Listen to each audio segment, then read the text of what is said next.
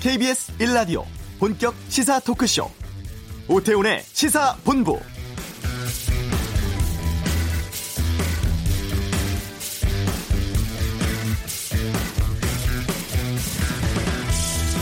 (2015년 5월) 한국에서 바이러스가 처음 발생을 했고 (69일) 만인 (7월 28일) 사실상 종식. 공식 종료 선언은 2015년 12월 23일 확진 186명, 사망 38명, 치사율 20.4%, 완치 145명, 격리 해제 16,692여 명. 기억하십니까? 3년 전 메르스 중동 호흡기 증후군의 국내 감염 상황입니다. 지난 7일 쿠웨이트 방문 후에 입국을 한 우리나라 국적 남성 한 명이 메르스 환자로 확진됐고요. 감염병 위기 경보가 관심에서 주의로 격상됐습니다.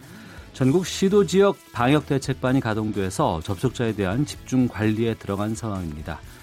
3년 전과 비교해 보면 초기 대응은 발빠르게 이루어지고 있는 것으로 보이는데요. 보통 메르스 바이러스의 최대 잠복기가 14일. 그러니까 앞으로 2주가 메르스 감염 전파에 중요 고비가 될 것으로 보입니다. 오태훈의 시사본부 잠시 후에 전문가 연결해서 메르스 상황과 대체 방법 알아보겠습니다. 이번 주 정가 이슈 전망하는 이수기의 정치구말리, 판문점 선언 비준 동의와 인사청문회 등 국회 동향 살펴보고요. 구구절 북한 열병식의 외교적인 의미에 대해서 2부 김현욱 교수의 외교 전쟁에서 짚어보겠습니다. KBS 라디오 오태훈의 시사본부 지금 시작합니다. 이 시각 가장 핫하고 중요한 뉴스를 정리합니다. 김기화 기자의 방금 뉴스. KBS 보도국 김기화 기자, 어서 오십시오. 안녕하세요. 메르스 확진 문제 지난 주말 이제 컸는데 네. 어, 밀접 접촉자 수가 20명이 넘는다고요? 그렇습니다. 이 질병관리본부, 질본이라고 하죠. 질본이 오늘 밀접 접촉자 수를 지난 주말엔 22명이라고 했는데 네. 21명으로 정정한다. 이렇게 밝혔습니다. 밀접 접촉자가 뭐냐면요.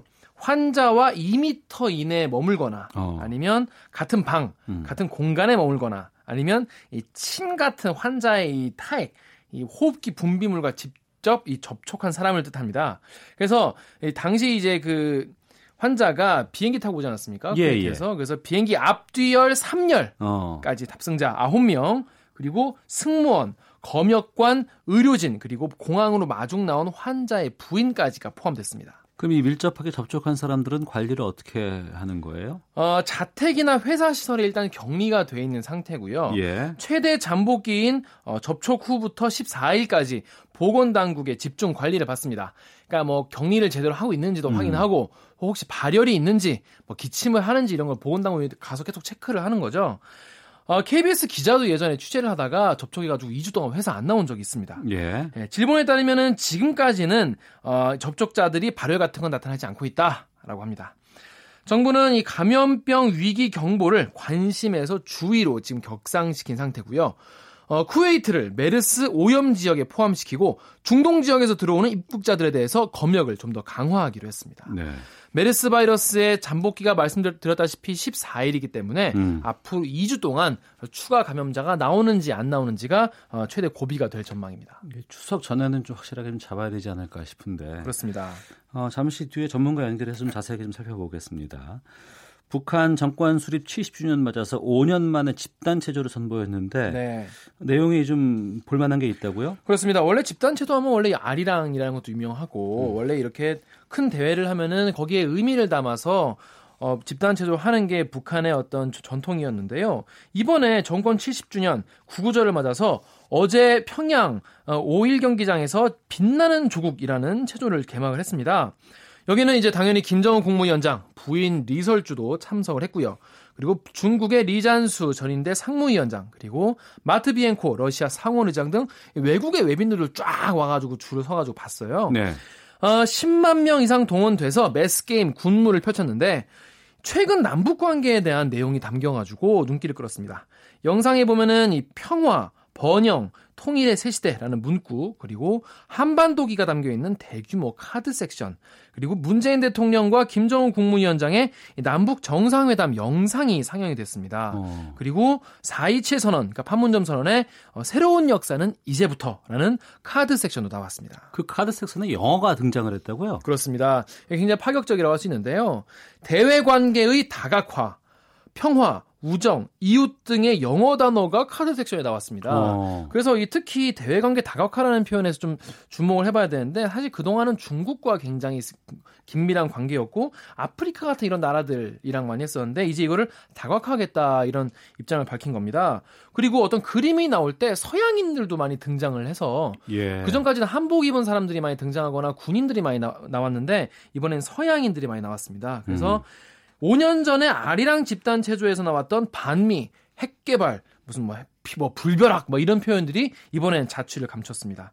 이번에는 반미 내용이 아니고 국제사회의 평화의 메시지를 전달하고 이 국 정상 국가임을 좀 내세우려고 했다는 것 아니냐 이런 네. 분석 나옵니다. 예. 그리고 이 스티브 비건 신임 미 대북 정책 특별대표 방한하죠. 그렇습니다. 오늘 오후에 방한하는데요. 북미 비핵화 협상을 전담하는 이 비건 대표가 한국을 방문하는 게 이번 임명된 이후에 오늘 처음입니다. 2박 3일 동안 방문을 하는데 이 강경화 외교부 장관을 예방하고요. 그리고 이도훈 한반도 평, 화교섭본부장과 만찬 협의를 합니다. 아, 이 본부장이랑 둘이 이제 counterpart거든요. 네. 이제 앞으로 이제 비핵화 관련해서 협의를 해야 되는데 내일 오전에 또 회담을 하는 이런 일정을 가져갑니다. 어, 이 본부장과 비건 특별대표는 특사단의 방북 결과를 포함해서 최근 한반도 상황에 대한 평가를 공유하고 향후에 어, 북한 비핵화 그리고 평화체제 구축 추진 방안과 또 이에 따른 한미 공조 방안 등에 대해서 심도 있는 협의를 할 계획이라고 합니다. 네. 이번 주 국회 일정이 참 바쁘던데 네. 정부가 그 판문점 선언 비준 동의안 내일 국회 제출하는데 분위기 어떻습니까? 분위기가 어, 역시 더불어민주당은 예. 이 판문점 선언 국회 비준 동의는 정치적 사안이 아니라 법적 절차다 꼭 해야 된다라고 강조했습니다. 이게 처리가 되면 어, 평양에서 정상회담 또 있지 않습니까? 이게 좀 더 내실있게 추진될 수 있지 않겠냐라고 음. 주장을 하고 있습니다. 그래서 야당에 좀 초당적으로 좀 도와달라 요청했습니다. 근데 야당은요? 야당은 반대를 하고 있습니다. 자유한국당은 북한 핵 무기 폐기를 해야 한반도 아니, 아니 판문점 선언에 어, 비준을 동의해주겠다라고 맞서고 있는데요. 예, 사실 판문점 선언 내용 자체가 한반도 비핵화를 위해서 남북이 좀 협, 협력하자 이런 내용을 담고 있지 않습니까? 그럼에도 불구하고 핵무기를 폐기를 해야 도와주겠다라는 입장을 밝히고 있습니다. 특히 본회의 처리를 하려면 외통위를 통과를 해야 되지 않습니까? 예, 예. 그런데 외교통일위원회에서부터 비준안을 막겠다 이런 입장을 분명히 했습니다. 바른미래당도 이 비준 동의안 대신에 이거를 그냥 지지한다. 음. 그리고 북한 비핵화 의지를 담은 결의안을 먼저 처리하자 이런 입장을 밝혔고요. 또 문재인 대통령이 문희상 국회의장을 통해서 이번에 남북 정상회담 할 때 다 같이 가자 이런 입장을 전하지 않았습니까? 당 대표들 같이 가자고 했는데 한국당, 바른미래당은 반대 입장을 밝혔습니다. 네. 오리온의 담철권 회장이 경찰에 소환됐는데 회사 돈으로 호화별장 지었다고요? 그렇습니다. 회사 돈 200억 원으로 호화 별장을 지은 혐의를 받는 피의자 신분으로 경찰 어, 소환이 됐는데 아, 담 회장은 기자들이 회사 돈으로 개인 별장 지었냐라고 물어보니까 그런 일 없다라고 혐의를 전면 부인했습니다. 이 별장은 회사의 연수용 건물이다. 사, 사적으로는 쓴 적이 없다라고 했고요. 경찰은 담 회장을 상대로 이 회사 돈을 공사비로 쓰라고 지시하고 또 진행 상황을 보고받았는지 집중 추궁할 방침입니다. 2008년부터 2014년까지 200억 원을 빼돌려서 경기도 양평에 별장을 지은 혐의인데 경찰은 서류상에 법인 소유의 별장이지만 실제로는 담회장의 가족들이 별장으로 쓴 것으로 보고 있습니다. 예, 양평에 200억 원 건물이면 큰 거네요. 그렇죠. 뭐, 이 건물이 동일 크기의 건물의 평균 건축비보다 4배나 더 많이 들어갔다고 하, 네요 어. 그래서 예, 이거는 좀 정상적이지 않다라고 경찰이 보고 있습니다. 연수원은 그렇게 비용을 많이 들어서 정도로 들이진 않죠. 200억 예. 원이나 드는 거는 오리온이 그래서 이, 이거에 대해도 또 질문을 하니까 해당 건물에 대한 어, 건축비 의혹은 2011년 이미 검찰 조사에서 불기소 처분으로 다 끝난 사안이다라고 어, 해명을 했습니다. 그리고 가족 별장 아니냐라는 데에서는 신입사원 연수 또 팀장 교육에 사용되는 연수원이다. 회장인가는 쓴 적도 없다라고 밝혔습니다. 담 회장은 2011년에도요 법인 자금으로 고가의 미술품을 사들인 횡령 혐의로 구속 기소된 바가 있습니다. 알겠습니다. 김기호 기자 수고하셨습니다. 고맙습니다. 이 시각 교통 상황 듣겠습니다. 교통정보센터의 이송희 리포터입니다.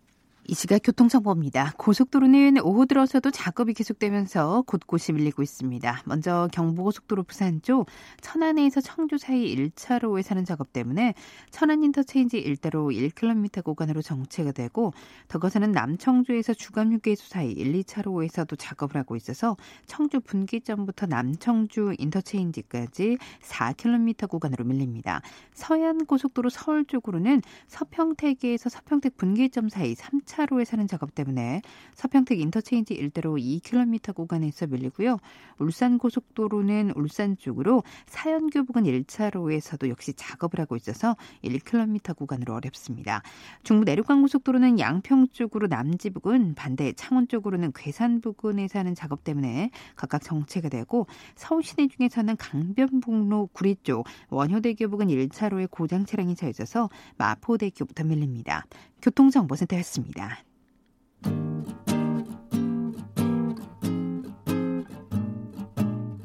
KBS 1라디오 오태훈의 시사본부 여러분의 참여로 더욱 풍성해집니다. 방송에 참여하고 싶으신 분은 문자 9730번으로 의견 보내주세요. 애플리케이션 콩과 마이케이는 무료입니다. 많은 참여 부탁드려요. 네, 지난 9월 7일 쿠웨이트로 출장을 다녀온 60대 남성이 메르스 확진 판정을 받았습니다. 메르스 확진 3년 만에 또 발생을 한 것이죠.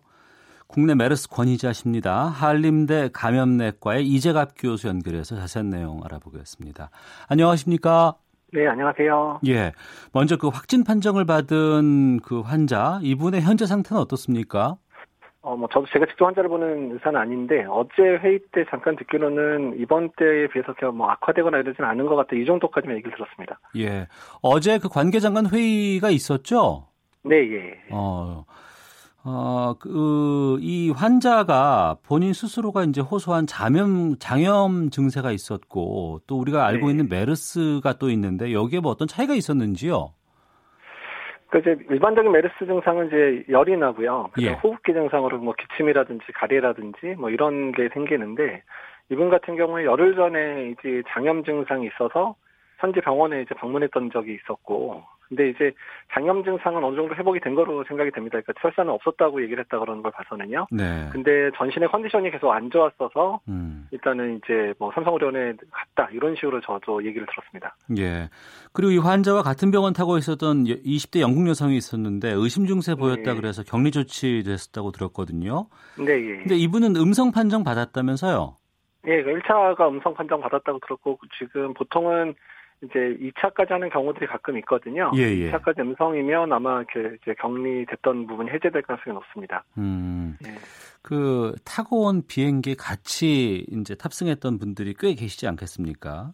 예, 뭐 지금 현재 440명 넘는 거로 좀 알려져 있습니다. 440명이 넘어요. 예, 예, 예. 그럼 이분들 중에서도 이제 인접 그 좌석에 앉아 있는 분도 있을 것 같고 또 그렇게 좀 멀리 떨어져 네. 있는 분도 있을 것 같고 네. 이 비행기 같이 탄 분들에 대한 어떤 조치를 취하게 됩니까? 어, 현재 이제 메르스 밀접 접촉에 대한 이제 WHO나 이제 국내 가이드라인은 2m 이내의 접촉자들, 이제 좀 밀접 접촉자들을 밀접 접촉자라고 해서 현재 탑승객 중 탑승객이나 승무원 한 10여 명 정도가 이제 자가격리 대상으로 들어가 있고요. 예. 그 다음에 이제 그 외에 이제 그 탑승객들은 수동 감시 대상으로 돼 있어서 어. 현재 지방의료본부나 지자체에서 이제 그 탑승객 중에 환자가 발생했으니까 혹시라도 증상이 있으면 병원에 내거나 어 저기 1339에 연락해달라 아니면 지방의료본부 연락해달라는 문자 또는 이제 전화가 계속 가고 있습니다. 예. 그 교수님 보시기에 현재까지 비행기 내에서 이 메르스가 전파된 사례가 있었어요? 그러니까 메르스는 현재까지는 보고된 사례를 제가 좀 오늘 아침에 찾아봤는데 없었고요. 어. 그리고 사스 때는 한 차례 좀한열몇 명까지 발생한 적이 있긴 있습니다. 근데 예. 워낙에 사스에 비해서 메르스가 지역 사회 내에서의 감염은 조금 덜 발생한다 이런 얘기가 계속 있었거든요. 음. 그래서 아마도 지역사회 내 전파나 이런 양상은 메르스가 좀 더 약한 것 같고요. 네. 현재까지는 제가 좀 이제 찾아본 바로는 아직까지 없습니다. 예. 우리가 3년 전에 워낙에 메르스에 호되게 당해서 네. 이제 초동 대처부터 좀 철저하게 해야겠다는 마음가짐이 좀 있고요. 그렇다고 해서 또 너무 우리가 좀 이렇게 과도하게 좀 이렇게 위축되거나 이럴 필요는 없을 것 같습니다만. 네, 맞습니다. 예. 어, 중요한 건 이제 초동 대처가 아닐까 싶거든요. 이 환자가 네. 공항에서 내려서 택시 타고 이제 병원을 들렀다고 하는데 네. 이 부분에서 확산 위험이 있지는 않을까 싶기도 합니다만. 어, 일단 뭐 이제 택시 자체가 이제 폐쇄된 공간이고 이러기 때문에 네. 일단 뭐 가능성이 아예 없다고 얘기할 수는 없는데요. 음. 워낙에 아직까지 이제 비행기뿐만 아니라 대중교통을 이용했을 경우에 환자 발생 사례가 메르스 한참 유행할 때도 없었고요. 예. 우리나라 내에서도 예. 사우디나 이런 데서도 예. 그렇게 보고가 된 적은 많지는 않거든요. 음. 어떻든 간에 근데 어떻든 지금 이제 그 택시 운전사도 밀접 접촉자로 구분돼서 자가격리가 들어가거나 들어간 상황이니까 예. 어떤 증상 발현 여부나 이런 것들을 이제 잘 살펴봐야 되긴 할 것 같습니다. 예. 박사님 그 메르스가 어떤 질환인지 좀 다시 한번 좀 짚어주세요. 예. 그러니까 이제 메르스는 이제 중동 호흡기 증후군이고요. 그거 영문 이름이 메르스에 해당되는데 중동 지역 2012년도에 처음으로 이제 질환이 발생해서 환자가 실제 확인됐었고 이제 사우디를 중심으로 해서 1년에 뭐 많, 많게는 2, 300명, 적게는 100여 명 정도가 계속 발생을 하고 있습니다. 주된 증상은 이게 잠복 기간 14일 정도 되고 주된 증상은 호흡기 감염 양상이어서 특히 중증으로 진행하는 분들 같은 경우는 되게 노령이나 만성 질환자가 많은데 폐렴이 발생해서 폐부전 상태 이런 상태로 돼서 일부는 사망하는 현재 사망률은 한 20에서 40% 정도 얘기를 하고 있습니다. 네. 어, 질병관리본부의 자료를 보니까요. 올해만 네. 해도 1월부터 8월까지 메르스 의심 환자가 130여 명이 된다고 하는데 이 의심 환자는 뭡니까? 그 의심 환자는 이제 중동 지역에 여행력이 있으면서 예. 그러면서 호흡 이제 발열이 7도 37도 5 이상의 발열이 있으면서 호흡기 증상이 있는 환자들을 의심 환자라고 지칭을 하거든요. 예. 그러니까 실제 이제 메르스 의심, 본인이 메르스 의심된다고 하거나 의료기관에 혹시라도 의심된다고 신고 자체가 됐던 건은 900건이 넘습니다. 그 중에서 어. 이제 확인했더니 실제 의심 환자, 예. 그러니까 메르스 의심이어서 국가지정격리병상에 이제 입원해서 이런 검사를 진행했던 사람이 139명이라는 얘기입니다. 음. 그 의심 환자들 뭐 130여 명 중에서 모두 다 음성 판정이었다는 결과만 보면은 현재까지는 이 메르스에 대한 그 우리 관리가 잘 대응되고 있다 이렇게 볼 수 있을까요? 예, 그 일단 이제 두 가지 측면인데 정부 당국, 보건 당국도 메르스에 대해서 2015년 이후에 많은 변화들을 이제 준비를 했고 또 병원들하고 협력해서 병원들의 상황들도 이제 잘 고치도록 계속 권장을 했었고요. 네. 병원들도 네. 실제로 2015년에 고생했던 병원들도 많고 그러니까 음. 실제로 뭐 훈련 모의 훈련이나 이런 부분도 철저히 받고 있었습니다. 그래서 실제 환자가 내원했을 때 어떻게 되는지에 대한 부분들을 이제 잘 교육을 하고 있었고요. 원 이제 그 의료인들한테 게다가 이제 시민의식도 많이 향상이 된 게 예전처럼 그냥 연락 오려면 그냥 병원도 바로 가고 이런 게 아니라 실제로 1339 같은 질병관리본부 콜센터 같은 데 전 연락을 해서 내가 이런 증상이 있는데 어떻게 하면 되느냐 이래서 그렇게 돼서 지시를 받고 그래서 보건소에서 실제 구급차를 보내서 환자를 이제 이송하는 그런 과정들이 아주 체계적으로 잘 일어나는 상황들이 많이 발, 생하고 있거든요. 그래서 네. 전반적인 상황들 시민의식도 좋아지고 또한 음. 정부의 대응 체계 또 병원의 대응 체계도 많이 좋아졌다고 얘기할 수 있습니다. 예. 그 질병관리본부에서 그 2015년 이후에 메르스 감염에 대한 뭐 매뉴얼 같은 것들이 좀 바뀐 게 있나요? 어, 지금 매년 지금 개편 작업을 하고 있고요. 올해는 7월 달에 이제 마지막으로 개편이 돼서 나왔습니다. 예. 그 어제 국립중앙의료원이 추가 확산 막기 위해서 이제 메르스 비상대책 TF를 가동했습니다. 네. 어, 이번에는 이 TF는 어떻게 구성되고 있는지도 좀 소개를 해주세요.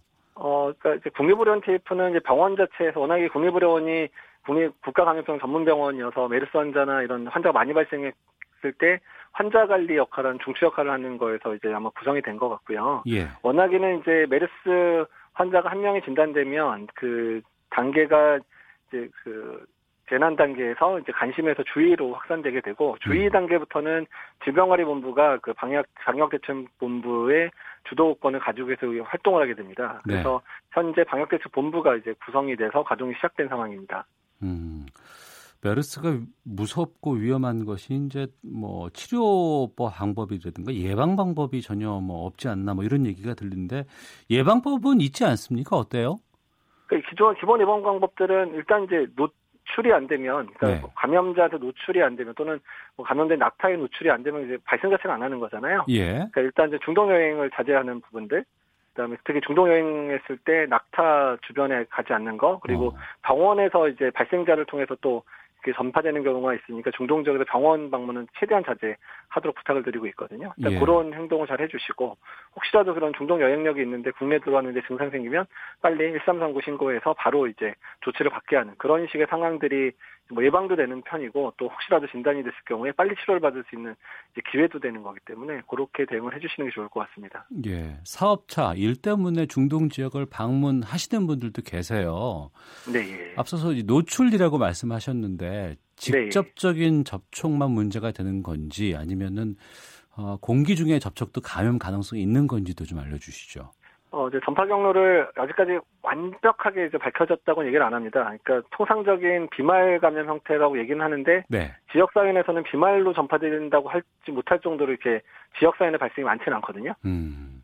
그 근데 이제 병원 안에서는 또 비말 패턴으로 아주 많은 환자들이 발생하는 그런 패턴을 가지고 있어서 그래서 네. 이제 전파 경로는 명확지 않지만 비말 전파 가능성이 높다. 음. 그 다음에 이제 바이러스가 이제 이런 그 마른 그 마른 표면 같은 데서 바이러스가 하루 이틀 정도는 사회 생존할 수 있다는 보고들이 있어서 네. 이런 오염된 환경을 통해서 전파 가능할 수 있겠다. 이 정도가 현재 알려진 전파 경로입니다. 그러니까 비말이라고 하신 거는 우리가 기침 같은 걸 했을 때그 무의식적으로 튀어나오는 얄, 그 작은 침 알갱이라든가 침빵, 이런 예, 것들. 예, 맞습니다. 침방울을 얘기하는 거죠. 예, 알겠습니다.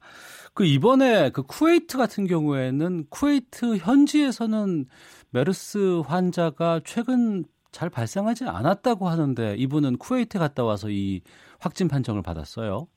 예, 그러니까 2016년 8월까지 쿠웨이트 환자가 발생을 했는데 이후에 없었다고는 돼 있는데요. 예. 워낙에 중동 지역은 뭐 낙타도 많을 뿐만 아니라 또 어. 인력 교류들이 많잖아요. 여러 국가들끼리. 아. 그렇기 때문에 수시로 이제 환자들이 이제 들어왔다 나갔다 하는 이런 가능성이 있기 때문에 예. 중동 지역에서의 발생은 또 뭐또 이렇게 아주 흔한 상황이 게다가 중동 지역은 이제 이런 메르스 발생 상황이 일상 상황 상황이기 때문에 음. 우리나라처럼 아주 막 엄격하게 관리하고 이런 정도의 수준은 아니거든요. 예. 환자가 많이 발생하다 보니까 이제 그래서 환자가 아예 진단이 안 된 환자들이 있을 가능성도 있습니다. 예. 이게 예방 백신이라든가 치료제가 발명이 좀 됐으면 좋겠는데 아직 그 연구들은 어떻게 되고 있나요? 그 전반적인 연구는 그 이제 메르스 발생 이후에 우리나라 내에서도 연구가 활발히 이루어지고 있고 예. 외국에서도 이제 활발히 이루어지고 있긴 한데 이제 이게 연구가 진행되는 거랑 또 백신이 만들어지는 백신이나 치료제가 만들어지는 것도 이제 판매와 또 연관이 돼 있잖아요. 예, 예. 제약회 입장에서는 이게 시장성이 있어야 되는데 발생하고 있는 국가가 아주 극히 일부고 1년에 뭐 2, 300명 발생하는 수준이기 때문에 아. 아직까지 상품성에 대한 부분들이 약하니까 제약회사들이 직접 이제 이제 투자를 하고 뛰어들어야 이제 상용화가 될 건데 그런 부분은 이제 잘 진행이 안 되고 있습니다. 아, 돈이 안 되는군요. 이게 신약 개발에서. 예, 그런 거죠. 돈이 되면 왜냐면 백신 하나 만들거나 약 하나 만들려면은 뭐 작게는 몇백억이 몇천억이 들어가는데 그 네. 정도 시장이 지금 형성된 건 아니니까요. 음. 언론에서 의심 증상이 발생하면 의료기관 방문하지 말고 1339 또는 보건소로 신고를 해야 합니다라는 문구를 많이 홍보를 하고 있습니다. 예, 이거 잘 청취자분들께서도 꼭 이거 어, 염두에 두셔야 될 것 같습니다만 또 한편으로 네. 이 메르스가 병원이 전염병 감염에 취약한 장소가 된다는 이유는 뭐예요? 그러니까 이제 그 환자들이 이제 그 심하지 않은 병원에 안 오시잖아요. 예. 그러니까 증상이 심해져야 호흡곤란도 있고 뭐 기침도 심하고 열도 심하면 그때 도착을 하시니까 음. 이미 이제 메르스가 많이 이제 진행된 상태로 도착을 하시게 되고 네. 그 상황에서 이제 병원에 오게 되면 이런저런 검사들을 뭐 가래 검사부터 시작해서 여러 가지 검사들을 하게 되고 호흡곤란이 있으면 인공호흡기도 달게 되고 이렇게 되면 바이러스들이 이제 그 폐 안에서 있는 게 아니라 밖으로 분출될 수 있는 기회들이 병원에 오게 되면 훨씬 더 상황이 많아지게 됩니다. 음. 그러니까 바이러스 자체가 이제 왜- 이제 지역 사회에 있을 때는 그냥 기침하는 정도지만 병원에 오게 되면 여러 가지 검사나 이런 것 때문에 뭐 확산될 수 있는 가능성이 많고 그런 과정 속에서 이제 그 바이러스 노출될 수 있는 환자들이 많아지고 또 병원 안에는 몸 상태가 안 좋은 분들이 입원해 계신 거니까 네. 면역이 많이 떨어진 분이 입원해 계시니까 그러다 보니까 더 화- 환자들이 많이 발생하는 상황인 거죠. 네. 앞으로 2주가 이제 메르스 전파의 고비라고 합니다.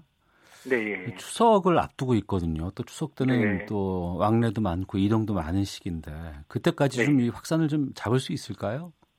일단 이 그러니까 2015년에도 병원에서 환자를 놓쳐서 병원 안에 확산된 게 제일 많아서 문제였는데 이번에는 삼성의료원에서 아주 대처를 잘해서 병원 내에 유행이 될 만한 노출 상황을 만들지 않았거든요. 음. 그래서 일단 병원이 이제 이번에 침범이 안 당한 것만으로도 일단은 좀 환자가 많이 발생할 가능성이 많이 감소된 거고요. 예. 그 다음에 이제 지역사회의 환자가 많지는 않지만 어쨌든 비행기 탑승객 중에서 환자만 발생하지 않는다. 또 음. 하면 또한 밀접 접촉자 중에 환자 발생하지 않는다고 하면 뭐 가장 좋은 시나리오인데 그렇게 되면 이제 뭐 이전의 상황이 종료될 수도 있는 상황이 있는 거죠. 네. 알겠습니다. 오늘 말씀 고맙습니다. 예, 감사합니다. 네, 지금까지 한림대 감염내과의 이재갑 교수였습니다. 헤드라인 뉴스입니다.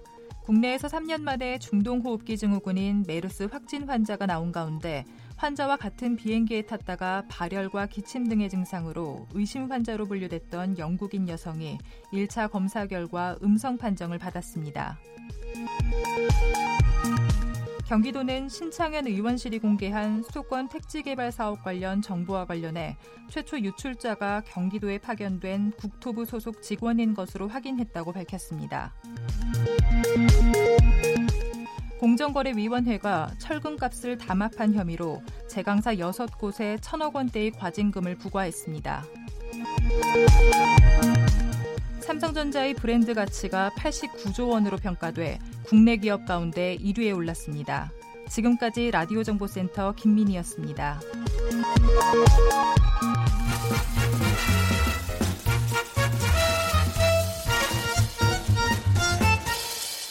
오태훈의 시사 본부.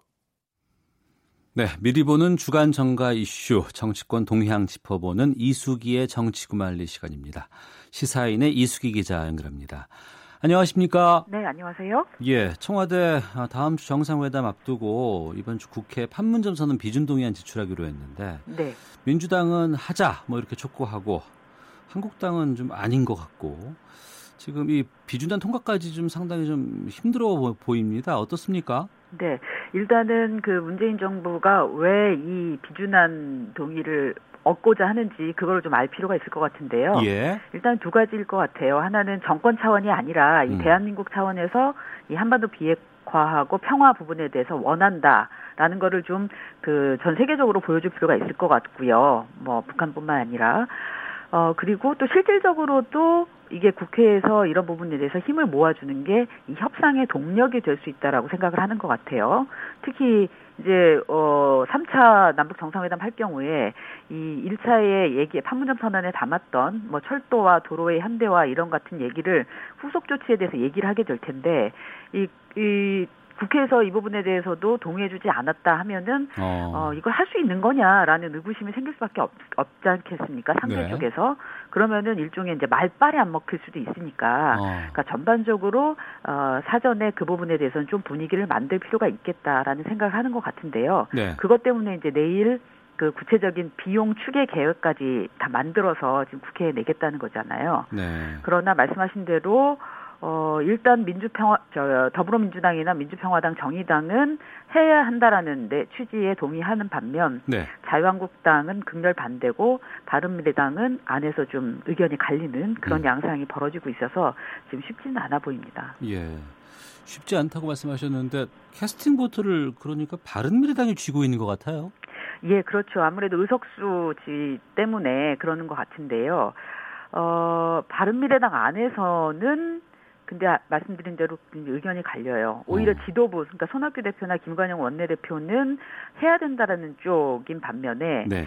에, 소속 의원들인 이현주 의원이나 지상욱 의원 같은 경우는 어, 반대 의견 목소리를 좀 높이고 있거든요. 음. 어, 이를테면 뭐 손학규 대표는 이 비준 문제에 대해서 적극 나서야 된다라고 그 대표가 되고 나서도 얘기를 했었고 김관영 원내대표도 어, 일단 결의안이라는 그 중간 단계를 그 대안을 제시하긴 했지만 어쨌든 궁극적으로는 이 대통령과 여당 어, 여당의 요청에 이 응해야 된다라는 입장인데 반해서 이현주 의원은 내부 의견 수렴도 없이 협조하겠다고 하는 것은 유감이다라고 당 지도부를 비판을 했고요. 네. 지상욱 의원도 이 국민들한테 50조 원이 될지 뭐 100조가 될지 이런 부담이 어떻게 될지 모르는데 여기에 대해서 덜컥 지, 어, 지지하겠다고 하면 되느냐라고 지금 각을 세우고 있어서 어, 말씀하신 대로 당 안에서부터 일단 의견 조율이 안 된 상황이에요. 근데 문제는 사실 지도부가 어, 이렇게 그러니까 한, 두, 지도부 안에서 소리가 나뉘는 게 아니라 지도부 안에는 한 목소리라면 소속 의원들을 사실 설득하는 과정이 필요하다는 것 같은데 네.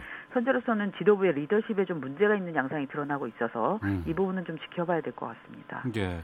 이게 외통위 상임위를 거쳐서 본회의 통과 사안이잖아요. 네, 그, 그런데 지금 외통위원장이 자유한국당 강석호 의원이에요. 어. 그래서 이제 상임위원회 조차 통과할 수 있는 거냐라는 지금 음, 얘기가 나오고 있는 거라서 그 안에서부터 이제 외통위부터 지금 논의가 잘 돼야 되는 거죠. 네. 쉽지는 않아 보이네요, 이게. 네, 그래서 이제 대통령이 내일 그 음, 예산이 추가된 그 동의서를 보내고 네. 그러면서 그러면 그 결과 그 내용을 보면서 여론이 어떻게 형성되는지를 좀 음. 봐야 되지 않겠습니까? 네. 만약에 여론이 이 정도라면 왜 국회에서 그 초당적으로 협력 못해라는 음. 쪽으로 간다면 아마 더 힘을 받을 수 있을 거고요. 근데 봤는데 그 부담이 크다거나 아니면 이게 어, 아직 비핵화가 안 된 상황에서 이 정도까지 우리가 먼저 가야 되는가라는 쪽이 더 많다면 그 부분에서는 좀 제동이 걸릴 수 있는 상황이고 그런 거라서 좀 음, 내일 이 어떤 안이 나오는지 그 부분이 어, 이 분기점이 될 것 같습니다. 네. 어, 남북 정상회담 이제 18일 갈 때 그 경제계는 좀 상당 인원이 가는 것 같고요. 네네. 국회 쪽에 이제 함께 가자는 이제 제안이 들어왔잖아요, 지금. 네. 야당 같이 갈 수 있을까요? 지금 상황이면 자유한국당 의원들은 쉽지 않아 보이고요. 예. 어, 다른 당의 의원들은 사실 개별적으로는 원하시는 분들도 많이 있거든요. 음. 이를테면 뭐, 어, 민주평화당의 박지원 대표 같은 경우는 공개적으로도 대통령님을 가자고 했으면 좋겠다 이런 얘기 하고 있어서. 예, 예. 어, 그래서 개별적으로 이제, 그러니까 다른 당에는 이 제안이 갈 경우에 당 차원에서 이제 의견을 좀 모아서 아마 갈지 말지를 결정하게 될 것 같은데요. 어쨌거나 핵심적으로 는 이 자유한국당이 가느냐 아니냐가 상징성이나 실질적인 면에서 의미가 있기 때문에 그 부분을 봐야 될 것 같은 좀 쉽지 않아 보여요. 네. 그리고 뭐 이해찬 대표 더불어민주당 대표가 14 공동선언 11주년 기념식을 북측에서 열 경우에 에, 야당 의원들도 같이 갔으면 좋겠다 그런 얘기를 했는데 음. 이 부분은 또 여당 대표의 제안이라기보다는 지금 노무현 재단 이사장으로서 한 제안이거든요. 네. 어, 그렇기 때문에 어, 여기에도 야당 의원들이 호응할지는 좀 부정적입니다. 오히려 이해찬 대표의 노무현 재단 이사장으로서의 이 요청은 더 받기가 힘들겠죠. 차라리 네. 대통령의 그 제안은 받을 수 있을지 몰라도요. 음. 이번 주 국회가 이제 인사청문회도 있고 또 대정부 질문도 있습니다. 어, 먼저 이 대정부 질문 관련해서 뭐 정치, 외교, 통일, 안보 여러 가지 이제 대정부 질문 잡혀 있는데 관전 포인트 좀 짚어주세요. 일단 인사청문회는 지금 11명이 예정돼 있는데요. 이제 한 명이 추가될지를 봐야 될 것 같고, 어, 낙마자가 나오는지가 핵심이겠죠. 뭐, 예. 이제, 어, 이게 결국 만약에 낙마자가 나올, 그러니까 문재인 지금 정부에서, 어, 정치인하고 관료 중심으로 이번에 후보자를 냈잖아요. 네. 그거는 인사청문회에서 낙마자를 내지 않겠다라는 의지가 강력하게 들어가 있는 건데 이미 이제 논란이 되고 있는 후보자들이 좀 있기 때문에 에, 여기에서 낙마자가 나오느냐 안 오느냐가 관건일 것 같고요. 만약에 낙마자가 나온다면 또 이 정부에서 그동안 얘기했던 인사 검증 시스템에 있어서 보완을 했는데 그 부분에서 또 구멍이 났다라는 얘기가 나올 거기 때문에 음. 어, 또 한 번 이제 치명적인 상처를 받을 수밖에 없어서 그 부분을 좀 봐야 될 것 같고요. 나머지 이제 대정부 질문 부분에서는 결국 정치, 경제, 외교, 안보, 교육, 사회, 문화 각 네 가지 분야에서 어, 이 중진들, 초재선들이 다 섞여져서 화력 있는 사람들이 지금 집중 배치됐거든요. 네. 그러면서 결국 야권에서는 이 소득주도 성장, 뭐 부동산 정책, 교육 정책, 타운전 정책, 적폐 청산 이런 부분들에 대해서 어 전반적으로 공격을 하겠다고 지금 작심을 하고 있기 때문에 이 부분이 어느 정도 먹힐지 여당은 어느 정도 잘 방어해낼지 이제 이걸 봐야 되겠죠. 네. 무게감 있는 의원들 공격 선수로 전면 배치했다고 하셨는데 민주당에서 박영선 의원과 또 한국당 김무성 의원이 선발 등판한다고요? 네, 이제 정치 분야에서 가장 어. 먼저 나오는데 말씀하신 대로 박영선 의원은 뭐 원내대표의 비대위원장도 했고 또 개각 개각 때마다 이제 입각 후보로 거론되기도 하고요. 지금 뭐 사개특위 위원장을 한다는 얘기가 돼 있는데 그래서 이제 박영선 의원과 김무성 지금 이제 또 차기 주자로 다시 한번 또 움직이려고 하고 있는 김무성 전 대표가 어 양쪽에서 어떻게 큰 화력을 그 발휘하느냐에 따라서 첫 번째 주도권 잡기에 이, 양상이 어, 좌우될 거죠. 이제 그것 때문에 좀 지켜보는 거고요. 외교 안보에서도 어, 송영길, 심재권, 이인영 의원이 여당에서 나오고 야당에서는 유기준, 안상수, 하태경, 최경환 의원 등이 나오고 또 경제에서도 정무위원장까지 하는 민병두 의원이 이제 여권에서 나오고 야당에서는 경제통인 김광림, 뭐 유재진 의원들이 나오거든요. 음. 근데 상대적으로 오히려, 오히려 교육사회 문화에서는 이제 초재선들이 좀 많이 배치가 됐고요. 네. 그래서 그런 부분들을 보면 음, 그날 그날에 포인트가 어디 있을지를 좀 가늠할 수 있을 것 같습니다. 네. 지난번 대정부 질문에서는 이낙연 총리의 선방, 언변 이게 참 화제가 됐었는데 네. 또 이번에는 또 누가 될지 주인공이 될지 좀 지켜보겠습니다. 네. 그 한국 갤럽 조사에 의해서 그 문재인 대통령의 지지율이 뭐 50% 아래로 역대 최저치를 기록했다. 이것 때문에 청와대가 상황을 무겁게 보고 있다 이런 입장 내놨는데 네. 아 이건 어떻게 보세요? 아무래도 이제 50%라는 숫자가 무너졌다라는 거 이게 이제 상징적으로 의미하는 바가 크다고 생각해서 여권 안에서도 이 부분에 대해서 좀 힘들게 생각하고 또 야권은 이제 아 총체적인 음, 총 공격에 이 시점을 잡았다라고 생각을 하는 것 같은데요. 네. 아마도 이제 개별 사안에 대해서 그 보통 보면은 구체적인 사안들이 나와 정책들이 나왔을 때 이게 피해를 입는 쪽들은 다 적극적으로 어, 비판을 하면서 반격을 나올 수, 할 수밖에 없고 네. 거기에 대해서 좀 수혜를 입는 쪽은 상대적으로 조용할 수밖에 없기 때문에 음. 이제 개별적인 정책들이 막 나올 때는 반대가 많을 수밖에 없어요. 이제 그럼 그렇기 때문에 지금 양상이 이게 뭐 문재인 정부가 완전히 무너지는 거 아닌가라는 얘기를 했을 때 아직 그 시점으로 보기는 어렵다라는 생각은 드는데 그래서 결국 하방 경직성이 어느 선에서 지금 만들어지느냐를 좀 보는 게 중요할 것 같고요. 결국 그 대통령 선거 때에 확보했던 지지율 이하로 떨어진다면 정말 그거는 음, 고정 지지층이 무너지기 때문에 음. 어, 심각한데 지금은 그 위에 있는 상황이라서 이제 대통령이 어, 반등의 계기를 어떻게 찾을지 그 부분을 좀 봐야 될 것 같습니다. 아마 알겠습니다. 국민들이 지금 좀 비판하는 분들이 생각하는 거는 음. 아 이게 정책 개별 정책들에 대해서는 뭐 취지들도 좀 알긴 하겠는데 네. 이거를 추진하는 과정에 있어서 당정청이 왜 이렇게 손발이 잘 안 맞는 것 같지? 라는. 그런 느낌을 받- 갖는 것 같습니다. 예, 말씀 고맙습니다. 네. 예, 이수기의 정치구말리 시사인의 이수기 기자였습니다. 1부 마치겠고요. 잠시 후 2부에서는 김현욱 교수의 외교전쟁 준비되어 있고 재벌들의 갑질을 어, 파헤치는 그 갑이 알고 싶다. 또 배기관 투닝으로 비행기 소음낸 외제차주 200명 형사 입건됐다는 소식 권영주 차차차에서 짚어보겠습니다. 뉴스 들으시고 2부에서 뵙겠습니다.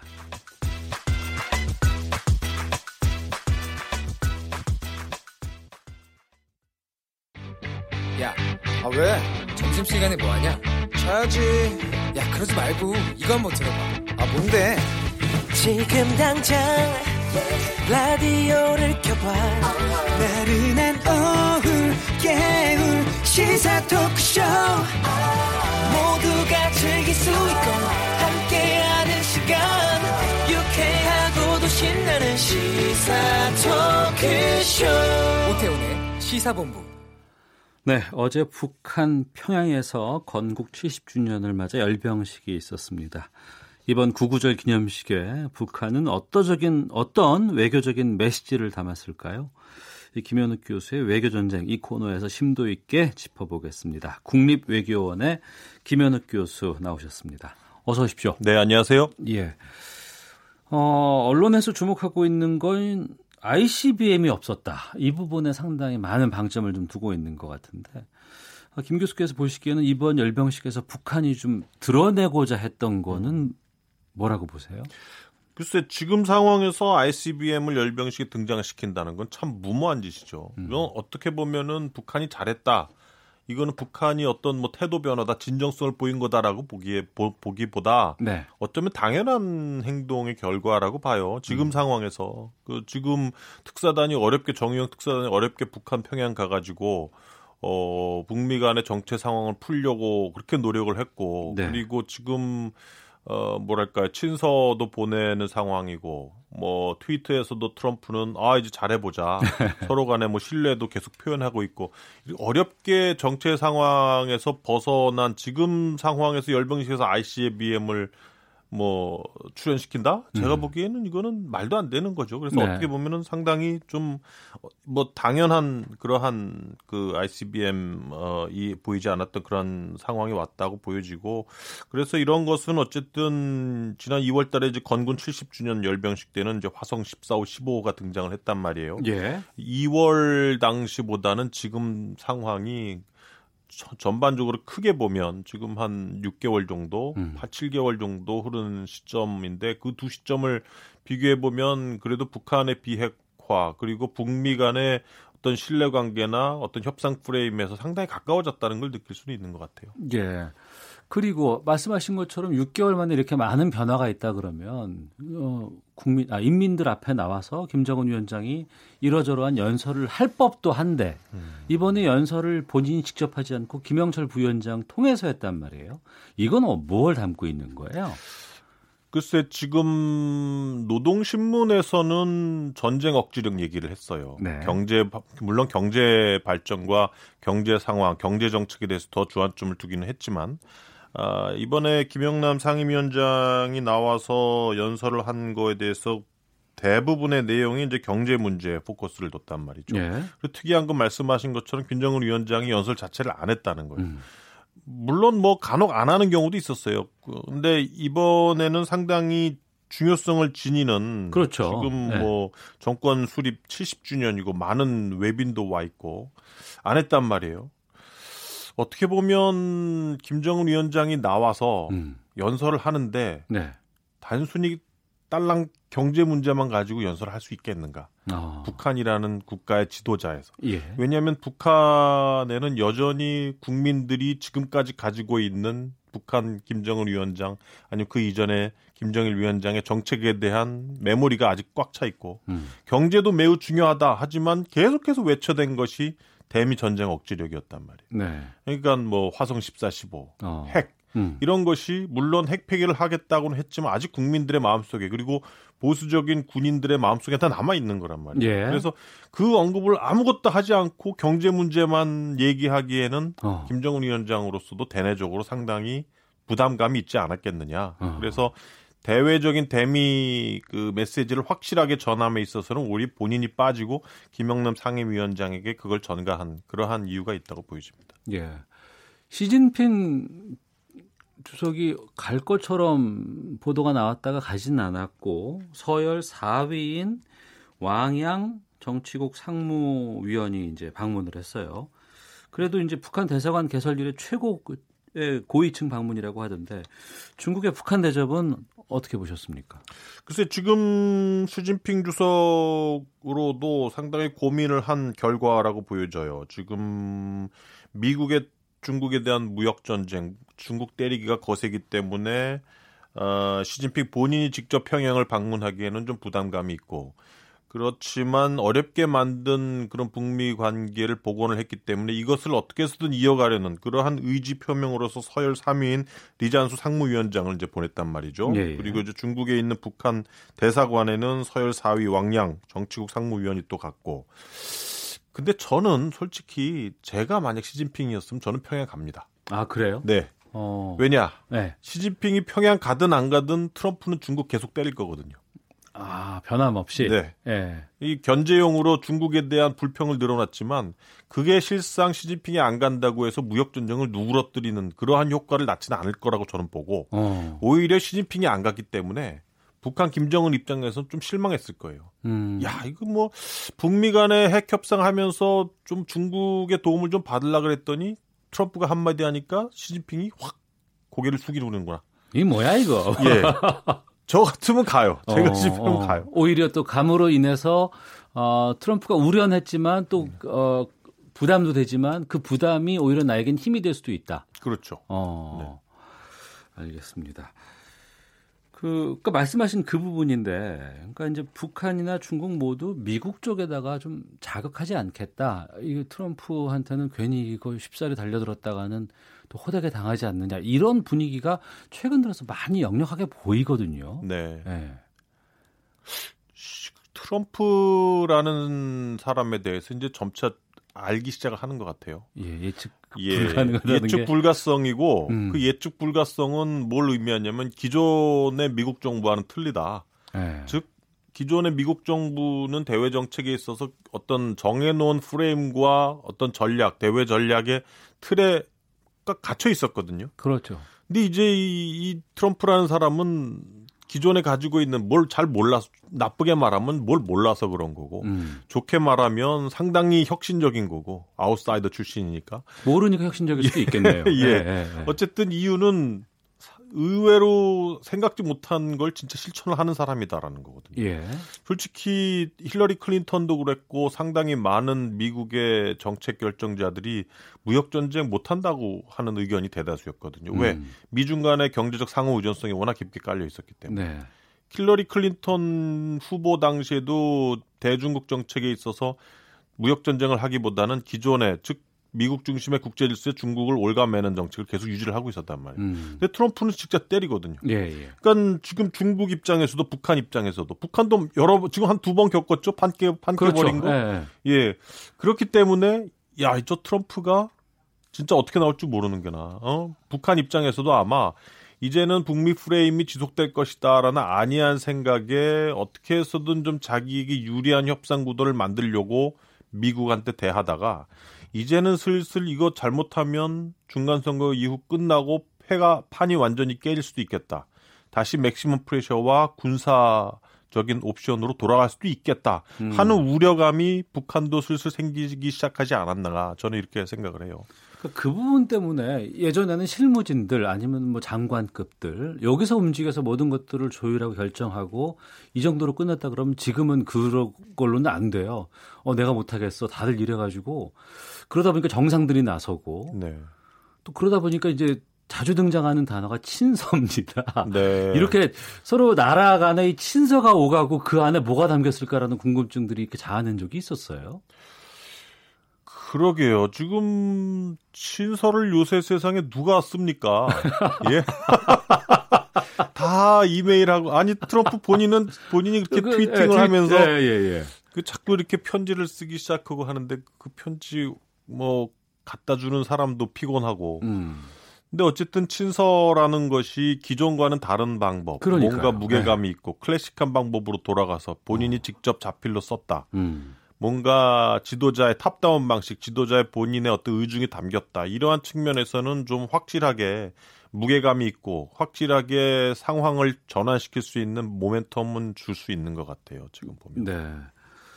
알겠습니다. 자, 국립외교원 김현우 교수와 함께 남북미 외교에 대해서 지금 말씀 나누고 있는데요. 다음 주 18일 이제 남북 정상회담 예정돼 있습니다.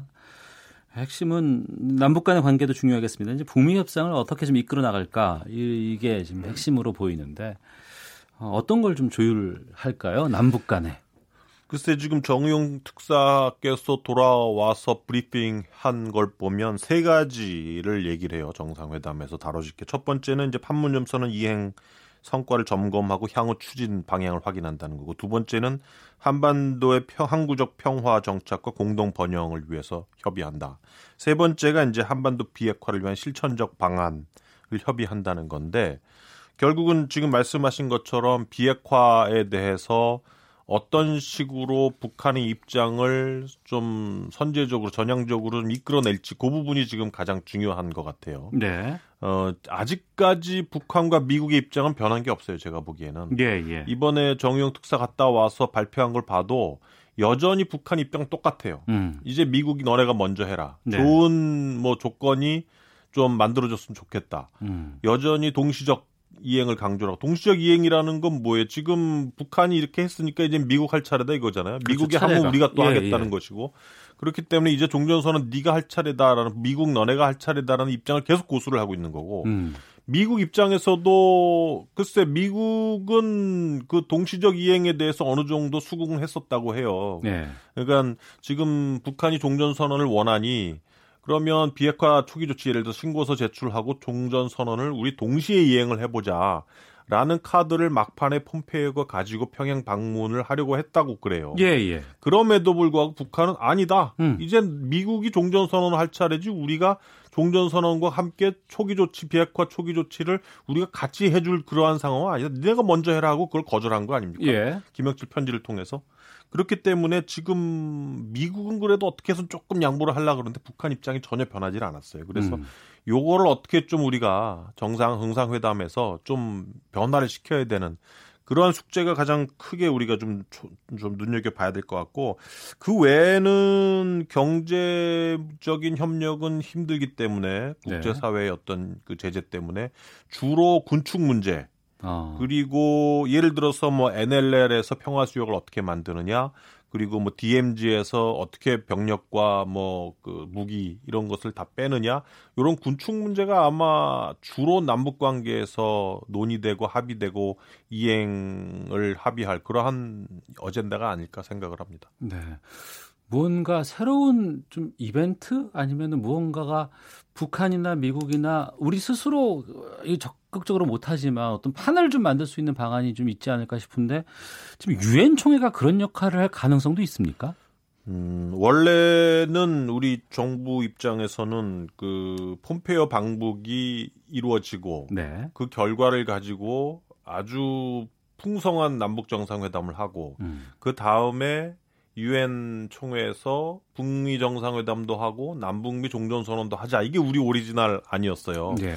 근데 지금 폼페이오 방북이 깨지면서 상당히 지금 밀렸죠. 그래서 음. 남북 정상회담도 솔직히 좀김 빠진 정상회담이고 네. 그 다음에 유엔 총회가 9월 말이니까 유엔 총회 이전에 폼페이오 방북할지 잘 모르겠어요. 좀 힘들 것 같아요. 음. 당장 다음 주 그리고 18, 19, 18, 19, 20 그때 남북 정상회담 그 다음 주부터 바로 유엔 총회가 들어가니까 그러네요. 예, 시간상으로 예. 보면 예. 그러면 폼페오 방북 10월 돼야 가능하고 10월 말 돼야 나- 북미 정상회담 그것도 가능할까? 음. 정상회담 그렇게 쉽게 쉽게 빨리 할 수 있나요? 제가 예. 보기엔 그래도 한두 달 전에 정하고 준비를 하죠. 어. 그래서 오히려 11월에 북미 정상회담, 12월 남북미 상당히 빠듯하다고 저는 봐요. 그렇군요. 예. 예. 알겠습니다. 트럼프의 그 예측 불가능한 부분이 어떻게 지금 아, 전개가 될지도 궁금하고 하는데요. 좀 봐야 되겠네요. 아, 미국 국내 상황 좀 살짝 보겠습니다. 매티스 국방장관 경질설이 자꾸 보도되고 있는데 이건 어느 정도 신빙성이 있는 보도라고 보세요? 그 워싱턴 포스트의 한 기자가 이제 수개월 안에 경질될 가능성이 높다 이렇게 이제 기자를 기사를 썼는데 실제 매티스가 그 좀 약간 그 안보 서클 그 트럼프 정권의 정부의 안보 서클에서 조금 소외되고 있다는 얘기는 한참 전부터 저도 들었어요. 아 그래요? 예. 어. 그러니까는 이미 가시적으로 보였던 그런 갈등은 그 한미연합 훈련 재개 즉 이제 더 이상 한미연합 훈련 중단 계획 없다. 폼페오 음. 방북 그 무산된 다음에 네. 그렇게 매티스 장관이 얘기를 했는데 바로 그 직후에 트럼프가 한미연합 훈련에 대해서 큰 돈을 쓸 이유가 없다. 그러면서 중단될 거라는 그 매티스 장관의 발언을 완전히 그렇죠. 예, 반대되는 발언을 해버렸거든요. 그래서 그 전에도 뭐 이스라엘 대사관 이전 문제라든지 한미연합 훈련 처음에 중단 시작할 때 그 문제, 이란 핵협정 탄, 탈퇴 문제라든지 우주군 찰, 우주군 창설 문제 이런 문제를 결정함에 있어서 트럼프가 매티스 장관에게는 아무런 얘기를 안 하고 조언도 구하지 않았다 그래요. 음. 그래서 지금 상황으로 보면은 어쨌든 뭐 매티스 장관이 사임을 할 가능성이 좀 높아지는 것 같아요. 네. 트럼프의 또 하나의 보도가 이거예요. 그 워터게이트 사건 폭로로 유명한 밥 우드워드 기자 책을 냈는데 제목이 공포 백악관의 트럼프. 네. 요게 뭐 논란이 될 만한 발언들이 꽤 있어요. 특히 대한민국 관련된 발언들도 있고. 그 뭐 사드 문제도 지금 얘기가 나오고 있죠. 그래서 사드 배치 비용을 왜 미국이 내냐. 예. 그러니까 이제 거기에 대해서 그 맥메스터 당시 NSC 보좌관이 그게 아니다. 미국의 이익도 상당히 좋다. 왜냐하면 그 사드 배치하는 그 기지 땅을 무상으로 한국이 한 99년 동안 미국에게 임대를 해주는 거다. 그러니까 그래? 그러면 그 땅이 어떤 땅인가 한번 보자. 그러더니 나중에 그 골프장 땅인 걸 딱 알고 나서 무슨 저 따위 땅을 임대해 줬다고 우리가 얼마나 이득을 봤다고 야단이냐. 음. 그래서 막 빼라고 야단을 좀 한번 쳤다 그래요. 그래서 지금 트럼프가 가지고 있는 시각은 어떤 국가 안보적인 시각 뭐 이 이거보다는 무조건 돈 돈에 관련돼서 이제 생각을 주로 하고 있기 때문에 가장 우려스러운 건 그거죠. 그러니까 America First를 하고 미국의 어떤 경제적인 이득만을 꾀하는 트럼프가 자국의 어떤 미국의 경제력은 살릴 수 있겠지만 2차 대전 이후에 전 세계의 어떤 패권을 유지하는 미국의 지위를 계속 유지시킬 수 있겠는가. 네. 그게 가장 많은 사람들이 우려하는 거잖아요. 음. 얼마 전에 베이징에서 열린 그 아프리카 그 뭐죠? 중국 아프리카 회의. 예, 예. 어, 그 중국 아프리카 협력 포럼 정상 회의네요. 정확하게 말하면 거기에 거의 대부분의 이제 아프리카 수장이나 뭐 관료들이 참석을 했는데 지금 아프리카에 중국이 거의 한 천억 달러 정도를 시진핑 정부 들어서 투자를 했고 음. 거의 완전히 중국의 친중적인 성향을 가지도록 아프리카 국가들 다 회유시켜 버렸단 말이에요. 그러면 이제 중국이 하나하나 그렇게 미국이 빠지는 빈자리에 친중국적인 정서와 그들 국가들을 중국에 어, 따르는 국가들로 만들어 버린다면 미국 한 국가는 경제적으로 풍성할 수 있겠지만 전 세계 안에서 미국이 누리던 패권 지위는 상당히 약화될 수밖에 없죠. 그걸 상당히 우려하는 거죠. 어, 미국 국민들도 거기에 대한 자부심들이 상당하잖아요. 근데 거기에 대해서까지 인식을 하는 미국 국민들은 많지 않아요. 그래요? 미국 엘리트들은 우려를 하지만 어. 일반 국민들은 일단 자기가 일자리가 있고 자기가 뭐 경제적으로 풍요해지니까 예. 트럼프에 대해서 스키- 특히 이제 뭐 일반 공장 지역이라든지 어. 뭐 그런 블루칼라 어, 노동자들은 트럼프에 대한 지지율이 높죠 지금 상황에서. 그러니까 트럼프가 됐겠죠. 네 그렇습니다. 알겠습니다. 그야말로 외교 전쟁입니다. 자, 김현욱 교수 외교 전쟁 국립외교원의 김현욱 교수와 함께했습니다. 오늘 말씀 고맙습니다. 네 고맙습니다. 헤드라인 뉴스입니다. 여야는 판문점 선언의 비준 동의안 처리 문제를 18일부터 2박 3일 일정으로 열리는 남북 정상회담 후 논의하기로 했습니다. 중동 호흡기 증후군 확진 환자의 일상 접촉자 가운데 서울 거주자가 총 172명이라고 서울시가 밝혔습니다. 회사 돈으로 호와 별장을 지은 혐의를 받는 담철곤 오리온 회장이 경찰에 소환됐습니다. 오는 11월 15일 치러지는 2019학년도 대입 수능 시험에 지난해보다 1,300여 명 늘어난 59만 4,924명 응시했습니다. 교육과정평가원은 응시 원서 접수 결과 이같이 나타났다고 밝혔습니다. 지난달 폼페이오 미국 국무장관과 북한 방문길에 오를 예정이었던 스티브 비건 신임 대북정책 특별 대표가 오늘 한국에 옵니다. 지금까지 라디오 정보센터 김민희였습니다. 이어서 기상청의 윤지수 씨입니다. 네, 지금 전국 대부분 지역 구름이 다소 끼긴 했지만 구름 사이로 보이는 하늘이 그 어느 때보다도 푸르르게 보이는데요. 지금 미세먼지 상황이 좋기 때문입니다. 바람이 다소 불면서 대기 확산이 원활하기 때문에 서울의 미세먼지 농도는 1세제곱미터당 16마이크로그램, 초미세먼지도 6마이크로그램으로 대기 상태가 좋은 편입니다. 오존 상황도 전국적으로 보통 수준을 보이고 있습니다. 내일도 전국적으로 미세먼지 상황 좋은 단계 예상됩니다. 오늘 우리나라는 중국 북동쪽에 위치한 고기압의 영향을 받겠고 전국은 대체로 맑은 날씨를 보이겠습니다. 일부 동해안 지역은 낮에 빗방울 예보도 있었지만 지금은 구름은 사라진 상태고요. 화요일인 내일도 대체로 맑은 날씨로 시작을 했다가 고기압의 가장자리에 들기 때문에 낮부터 구름 양이 다소 늘겠습니다. 이번 주 한 차례 전국적인 비 예보가 있는데요. 목요일 제주도 지방부터 시작된 비는 금요일 전국으로 확대되고 중부 지방의 비는 토요일 오전까지 이어질 가능성이 높은 상태입니다. 참고하시기 바랍니다. 일교차 큰 날씨가 계속 이어지겠습니다. 오늘 낮 최고 기온 서울, 광주 28도, 세종, 대전 27도 안팎까지 올라 낮엔 다소 덥겠습니다. 하지만 내일 아침 최저 기온 서울, 대전, 광주 16도를 비롯해 전국은 11도에서 20도의 분포로 해가 기울고 나면 기온은 큰 폭으로 떨어지기 때문에 건강 관리 잘 하시는 것이 좋겠습니다. 지금 서울 기온은 27.4도, 습도는 38%입니다. 지금까지 미세먼지와 날씨 정보였습니다. 다음은 이 시각 교통 상황 알아보겠습니다. KBS 교통정보센터의 이송희 씨입니다. 이 시각 교통정보입니다. 교통량은 많지 않지만 사고 때문에도 곳곳이 밀립니다. 서울 외곽순환고속도로 판교에서 일산 쪽, 장수 부근 1차로에서 승용차 관련 추돌 사고가 나면서 1km 구간으로 밀리고 있는데요. 뒤쪽으로는 하기분기점 부근에서 작업을 하고 있어서 다시 1km 구간으로도 어렵습니다. 평택 제천간 고속도로 제천 쪽으로는 청북 부근 3차로와 갓길에서 작업을 하고 있어서 청북 인터체인지 일대로 2km 구간에서 밀리고요.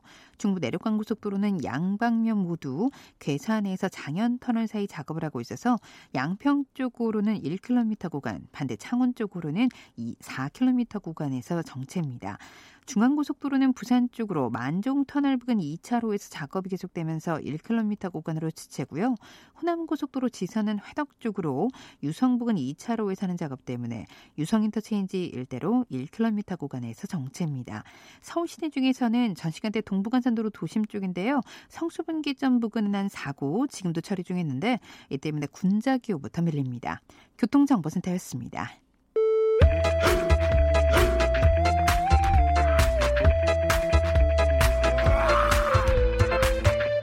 오태우래 시사 본부. 네, 일반인은 모르는 갑의 세상을 적나라하게 파헤쳐보고 또 우리 사회에 미치는 영향을 분석합니다. 그 갑이 알고 싶다 코너입니다. 오늘은 지배구조 개선 압박을 받고 있는 두 재벌 그룹에 대해서 알아보겠습니다. 재벌닷컴의 정선섭 대표 자리하셨습니다. 어서 오십시오. 안녕하세요. 예. 먼저 아, 김상조 공정거래위원장 삼성그룹의 지배구조 개선을 촉구하는 발언을 했는데 이 발언 내용부터 좀 소개해 주세요. 어, 지배구조를 삼성이 이 정권이 끝나는 시점 네. 3년 이내에 현재 있는 순환출자거리를 끊고 음. 지주회사 체제로 가져가거라 네. 하는 게 지금 김상조 위원장의 요구죠. 음. 그럼 그게 무슨 말이에요, 도대체? 이게 참 일반인들이 참 어려울 텐데 네.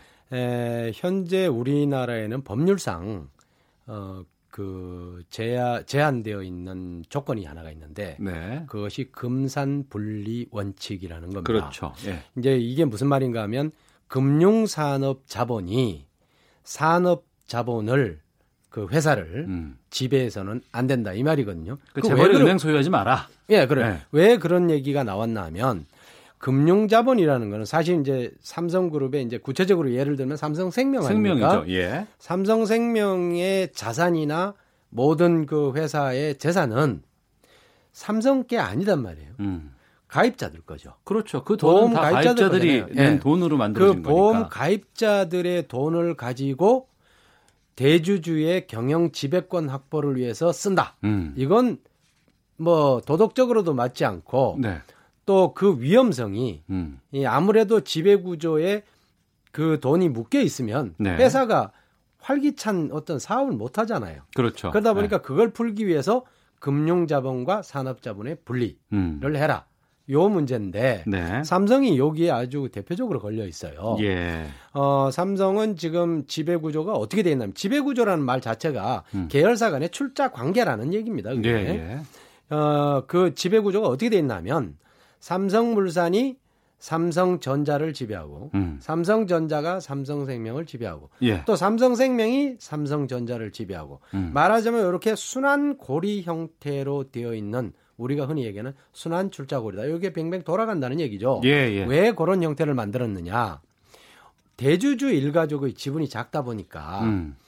어, 자기가 지배하는 어떤 회사를 가지고 그 회사를 통해서 다른 계열사들을 이렇게 지배하는 네. 쉽게 음. 그러니까 우리가 흔히 얘기하는 5%도 안 되는 지분을 가지고 300조 원의 자산의 그룹을 통째로 운영하더라. 네, 이건 네. 안 된다. 음. 이게 이제 어떤 그 자본주의 어떤 관점에서 보면 약간 좀 왜곡돼 있죠. 네. 그런 거를 해결하라는 것입니다. 음. 그러면은 이제 정부와 재계에서는 삼성의 이제 지주회사 전환을 이제 지배구조 개선의 해답으로 보고 있는데, 네. 그럼 이제 삼성이 앞으로 쉬어야 될 부분들은 어떤 게 있는 거예요?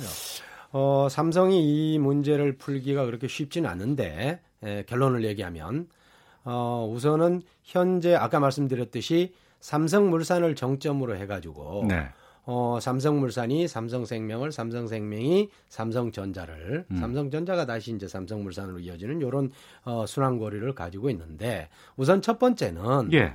어, 삼성물산을 지주회사로 할 것이냐 음. 하는 문제예요. 네. 그러면 우리나라 지주회사 법이라는 게 있어요. 예. 그렇게 되려면 삼성물산이 삼성생명의 지분도 처분을 해야 되고 음. 또 금산분리 원칙에 의해서 예. 그리고 또 삼성생명이 갖고 있는 삼성전자 지분도 해결해야 되고 네. 그러면 어, 지주회사의 경우에는 또 계열사 지주회사가 되려면 지주회사라는 게 이제 제일 상위에 있는 기업이죠. 네. 되려면 각 계열사의 지분을 현행법상 20% 이상씩 보유를 해야 되는 그 규정이 있어요. 예. 근데 현재 삼성물산은 이제 제일 문제가 삼성전자인데 삼성전자의 지분을 4%밖에 갖고 있지 않습니다. 아, 그밖에 안 돼요? 네, 그러면 어. 현행법에서 16%를 더 가져야 되잖아요. 예, 예. 자, 그러면 삼성전자의 주가가 음. 지금 뭐 어, 행면 분할을 해서 4만 얼마입니다만은 예, 예. 이게 따지면은 옛날로 돌아가면 200한 200만 원이 훨씬 넘잖아요. 음. 그러면 그 지분을 16%를 살려면 네. 지금 시가총액이 300조인데 네, 네. 300조가 넘죠 삼성전자가. 네. 그럼 그 16%면은 그 금액이 50조 원 가깝다는 거예요. 네. 그럼 삼성물산이 돈이 50조 원을 투입을 해서 네. 지주회사의 요건을 맞추려면 예. 그걸 사야 된다는 얘기예요. 예, 예. 그러니 삼성물산이 무슨 돈이 있겠습니까? 돈 많죠? 왜 없어요? 아, 뭐, 그 내부에. 삼성이 돈이 없다 그러면 어, 누가 내부의 알겠어요? 금고를 열어보지는 않았습니다만은. 예, 예, 예. 그래서 지금 삼성. 추가로 들어갈 돈이 없다는 거죠, 이제. 그렇죠. 예, 예, 가지고 있는 음. 돈이라는 게 예, 이게 이제 문제인 거예요. 우리가 이 출자 관계가 이게 뭔가 하면 지분 관계로 엮여 있는 묶여 있는 돈은 음. 사실은 사장돼 있는 돈이잖아요. 어디다가 투자할 수도 없고 쓸 투자를 하지도 없고. 못하는 거잖아요. 예. 그러니까 우리가 항상 그 순환 출자 고리를 해소하라, 지분 관계를 해소하라 이 문제의 핵심은 음. 이 돈을 좀 유동 유동성을 확보를 해서 좀 더 공장을 짓고 무슨 뭐 에소시에 투자를 하고 회사를 확장을 하고 하는 이런 데에서 고용 관계를 늘리라는 거거든요. 네. 그럼 결국은 지주회사 체제를 만들라고 했는데 음. 결국 막대한 50조 원이라는 돈을 묶어 놓으면 네. 그럼 결국은 돈이라는 게 시장에 돌지가 않죠. 음. 이제 이런 문제를 갖고 있는 거예요, 사실은. 좀 복잡한 문제지만. 하지만 그럼에도 일각에서는 지금 이재용 부회장이 대법원 판결을 연말인가요? 그때 네네. 앞두고 있는 상황인데 지금 상황에서 안 할 수는 없지 않을까 또 싶기도 한데 아무래도 현 정부가 이 어쨌든 간에 순환 출자 고리를 끊고 예, 물론 그걸 연가시키는 건 문제가 될 수 있겠습니다. 예, 이런 거를 요구를 하고 있으니까 예. 어, 삼성의 입장에서는 뭐 외면하기는 어렵겠죠. 음. 예. 음. 지분 매각을 계열사 내에서 해결하기는 어려울 것 같기도 하고요. 어, 계열사 내에서 최근 뭐 오늘 아마 어, 뉴스 나온 걸 보면 예. 삼성물산이 일단은 삼성생명이 가- 보유하고 있는 삼성전자 지분 7% 중에서 예. 약 1% 조금 넘는 금, 것을 한 어. 4조 원어치를 예. 삼성물산이 매입하겠다. 어. 이런 의사는 뭐 나오고 있어요. 예. 정 대표께서 보시기에는 삼성이 어떤 결정 내릴 것으로 보세요? 에, 삼성이 사실은 이제 그 어, 처음부터 이제 단추를 잘못 깬 게 하나 있었죠.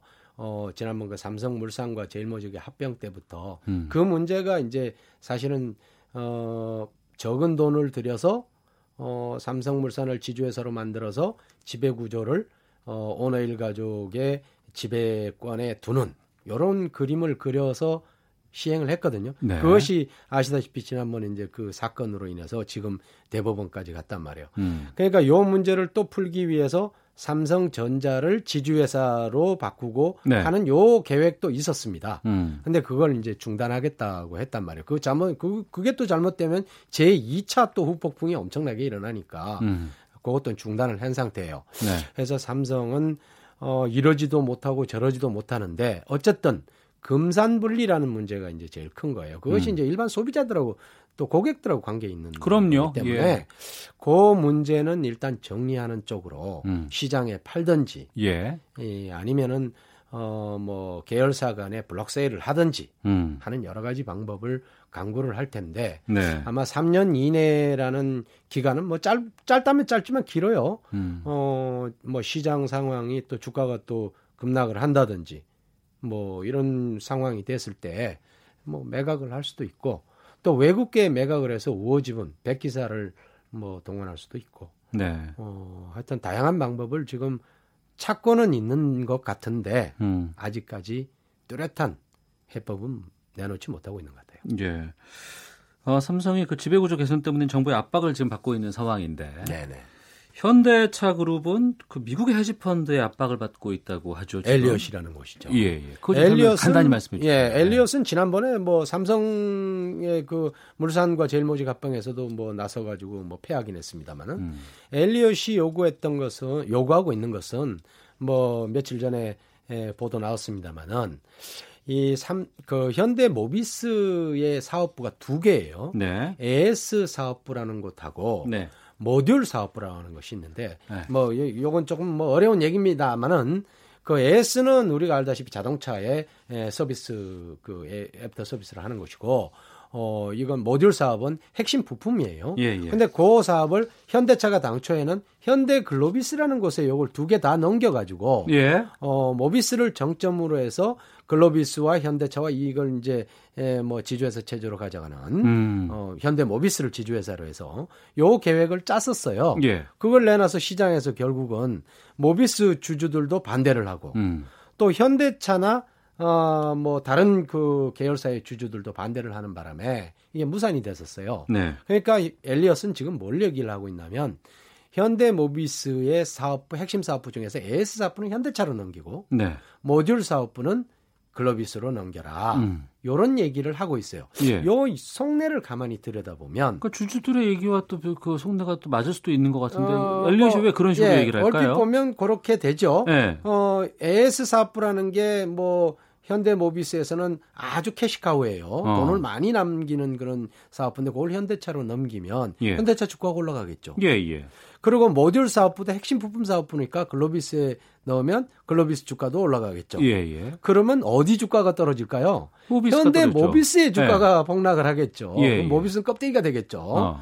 근데 이제 모비스는 지주회사로 가겠다 이런 얘기거든요. 예. 그러면 요게 에, 이, 이 엘리엇이 갖고 있는 주식과 연관이 있어요. 음. 엘리엇은 지금 현대자동차, 네. 기아자동차, 예. 현대글로비스, 음. 모비스 요거에 거의 한 1조 3천억 원어치의 주식을 갖고 있단 말이에요. 네. 그럼 제일 투자를 많이 한 곳이 현대차겠죠. 음. 현대차- 모비스보다는 현대차의 주가가 올라가는 게 훨씬 더 좋겠다. 그렇죠. 예. 지금 가뜩이나 현대차 주가가 실적 하향되는 바람에 에, 아주 그냥 바닥을 기었단 말이에요. 예. 거의 한 6개월 동안. 어. 근데 요것이 지금 주가가 올라가게 되면 예. 엘리엇으로서는 이익이 되겠죠. 어. 헤지펀드라는 것은 원래 네. 현대자동차의 뭐어그 아주 황금 분할의 지배구조 개편을 원하는 건 아니잖아요. 음. 자신들이 투자한 것에 에, 막대한 수익을 남기는 그게 핵심 아닙니까? 네. 그래서 엘리엇의 주장도 얼핏 보면 일리는 있어 보여요. 네. 일, 일리는 있어 보이지만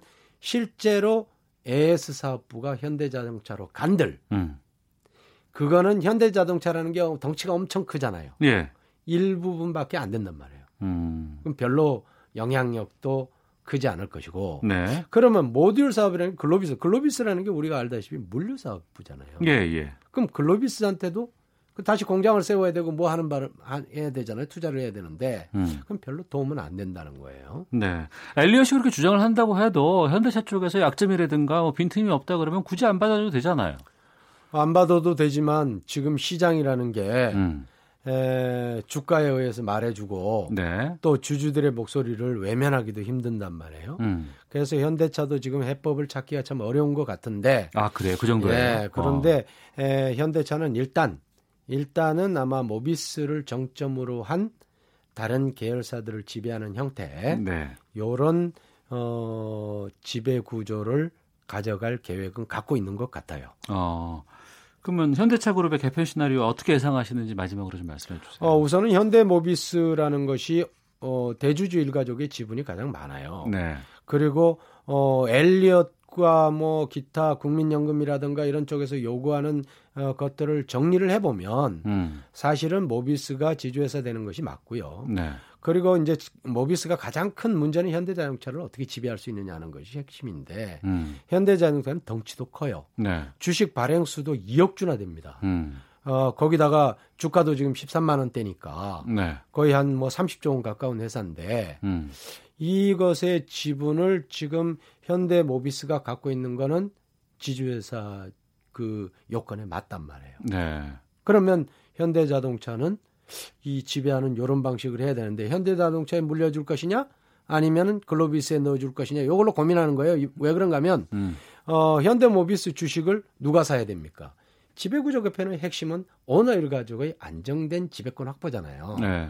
그러면 현대글로비스가 오너일 가족 지분이 많다는 거예요. 음. 그럼 뭐 글로비스를 좀 몰아줘서 글로비스 주가를 올려서 이 주식을 팔아가지고 모비스 주식을 사야 되는 거잖아요. 네. 근데 글로비스가 의외로 주가가 안 오르고 음. 모비스가 주가가 올라버리면 결국은 뭐 닥쳤던 개 지붕 쳐다보는 격이 되거든요. 네. 그래서 현대로서는 아 이게 음. 글로비스 주가를 올려야 되는데 에, 그 해법을 찾기라는 게 시장의 저항도 심하고 예. 또 오너 일가족한테 일감 몰아주기나 뭘 했다가는 또 뭐 공정위도 있고 뭐 외국인 주주도 있고 뭐 알겠습니다. 반발이 심하니까 네. 고민이 많은 것 같아요. 예, 여기까지 살펴보겠습니다. 그 갑이 알고 싶다. 재벌닷컴의 정선섭 대표와 함께했습니다. 오늘 말씀 잘 들었습니다. 고맙습니다.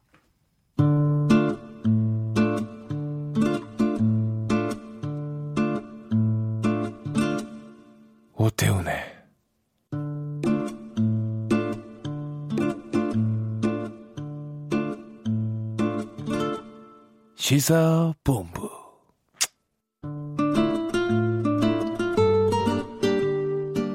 외제차를 불법으로 튜닝하고 거액을 챙긴 업체 대표들과 튜닝을 의뢰한 차주들이 구속됐습니다. 아, 불법 튜닝 문제 권용주의 차차차 시간에 알아보겠습니다. 오토타임즈 권용주 기자 나오셨습니다. 어서 오십시오. 네, 어서 왔습니다. 예. 네.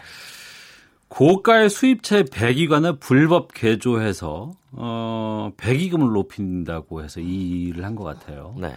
대표들 구속됐고 또 차량 주인들도 이제 경찰에 붙잡혔다는데 이 사건을 좀 소개해 주세요. 그러니까 그 서울지방경찰청이 튜닝업체 대표하고 네. 그 차주 250명을 불구속 입건한 건데요. 아 불구속 입건한 거군요. 네, 이게 예. 어, 이런 겁니다. 배기관을 개조하는 것 자체가 불법은 아닙니다. 예. 그런데 개조한 걸 가지고 어, 구조 변경 신고 즉 등록을 따로 해야 되는데 예. 그거를 개조해 주는 사람이 음. 소비자에게 고지를 하지 않아서 네. 아무도 등록을 하지 않았다는 거죠. 음. 신고를 하지 않았다는 거고 네. 그 부분이 이제 문제가 돼가지고 음. 이제 한 건당 최대 어, 3천만 원씩 받고 개조를 해준 경우가 있었다고 그래요. 아니 차값이 3천만 원이 아니고 개조 비용이 3천만 원이라는 얘기예요? 그렇죠. 그래서 뭐 최대 오. 뭐 300차례 넘게 해가지고 13억 넘게 벌었다고 하는데 예. 이거는 사실 저도 자동차 업계 오래 있으면서 제가 볼때 예. 이거 어마어마한 겁니다. 그러네요. 예. 네. 예. 이 정도 했으면 이건 그냥 뭐 우리가 통상 얘기할 때 그 중소기업형, 어. 기업형 사업이다 이렇게 보시면 된 거죠. 예. 그러니까 이제 그 배기관 개조라는 게 쉽게 말하면은 소리 키우는 거죠. 자동차 뒤에서 이제 그 연기 나오는데 네. 거기다가 이제 무슨 뭐 장치를 달아 가지고 소리를 무릉무릉 하는 게 좀 이렇게 아주 뭐 비행기처럼 막 이렇게 네. 소리 나게끔 한다는 거 아니에요? 그러니까 이제 우리가 보통 머플러의 직경, 그러니까 크기를 키우면 네. 소리가 커집니다. 예. 그러니까 우리가 그렇잖아요. 울림통이 커지면 음. 소리가 울리고 커지는 것처럼 네. 머플러 키우는 건데 근데 이게 왜 문제가 됐냐면 그래 머플러 키우고 만약에 구조 변경 신고까지 했으면 문제가 안 됐을 거예요. 그런데 음. 그 안에 있는 그 소음 방지 장치가 있거든요. 보통 머플러, 그렇죠. 예. 머플러 구조가 예. 배출가스가 나오면 촉매에서 한번 걸러지고 음. 그다음에 사일렌서라고 하는 소음기에서 소리 한번 죽고 네. 그다음에 밖으로 나오는 건데 소음기를 제거해 버리니 음. 당연히 소리가 크겠죠. 어마어마하게 큰 거죠. 네, 105데시벨 정도가 됐다고 그러니까. 어. 근데 왜 키우는 거예요? 원래 차는 조용한 차가 좋은 차 아니에요? 그게 이제 사람마다 취향에 따라 다르죠. 아, 그래요? 네, 저도 뭐 가끔 시승할 때 예. 스포츠카 시승할 거 아니겠습니까? 예, 예. 아, 처음엔 좋습니다. 우리가 가져본 적이 아니, 없으니까 그러니까 뭐 그냥. 예. 시승할 때 보면 처음에는 괜찮아요. 그러니까 예, 무슨 예. 얘기냐면 그 보통 자동차 회사가 배기 사운드를 만드는 게 아니고 음. 디자인한다고 얘기를 합니다. 그건 무슨 뜻인가요? 무슨- 어떤 차이가 무슨 있죠? 얘기냐면 예. 소리를 디자인을 하면 음. 심장의 박동수 그러니까 사람이 흥분했을 때 아드레날린이 분출되고 어. 그때 흥분이 느끼는 심장의 박동수에 예. 맞춰서 소리를 디자인한다고 얘기를 합니다. 이건 뭐 스포츠카 회사들의 얘기예요. 어. 근데 그런 차들을 제외하면 예. 대부분 조용하게 하죠. 그런데 그런 차들은 왜 그렇게 하냐? 예. 스포츠카의 특성상 예. 가속 페달을 조금이라도 밟고 싶은 욕망을 만들어 줘야만 어. 그 제품의 본질이 형성되는 거고 아. 그래야 스포츠카를 비싼 돈 주고 살 거 아니에요. 그렇죠. 그러니까 이렇게 개조하는 사람들은 뭐냐면 네. 그런 스포츠카를 갖고 싶은 성향이 있는 분들이 음. 이런 개조를 하는 거예요.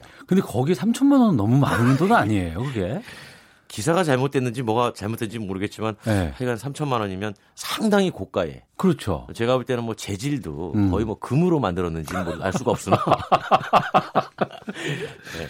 아, 그렇군요. 일반적인 승용차에서는 소음 얼마나 나요? 우리가 보통 중형 승용차를 실내에서 주행할 때 예. 시속 100km 정도의 소음 측정을 하면 보통 한 65데시벨 정도 나옵니다. 음. 뭐 적게는 60데시벨. 네. 뭐 아주 정숙성이 뛰어난 차가 이제 50데시벨. 이 소리는 뭐냐면 바깥에서 들어오는 소리, 어. 엔진에서 들어, 넘어오는 소리, 바닥에서 올라오는 소리 이런 거 다 합쳐도 그 정도인데. 네. 근데 그때 이제 바깥에서 머플러에서 나오는 소리들 있잖아요. 예, 예. 그건 그래도 70데시벨 정도를 어. 어, 위아래 넘나드는데 예. 지금 이번에 이제 된 거는 105데시벨이니까 어.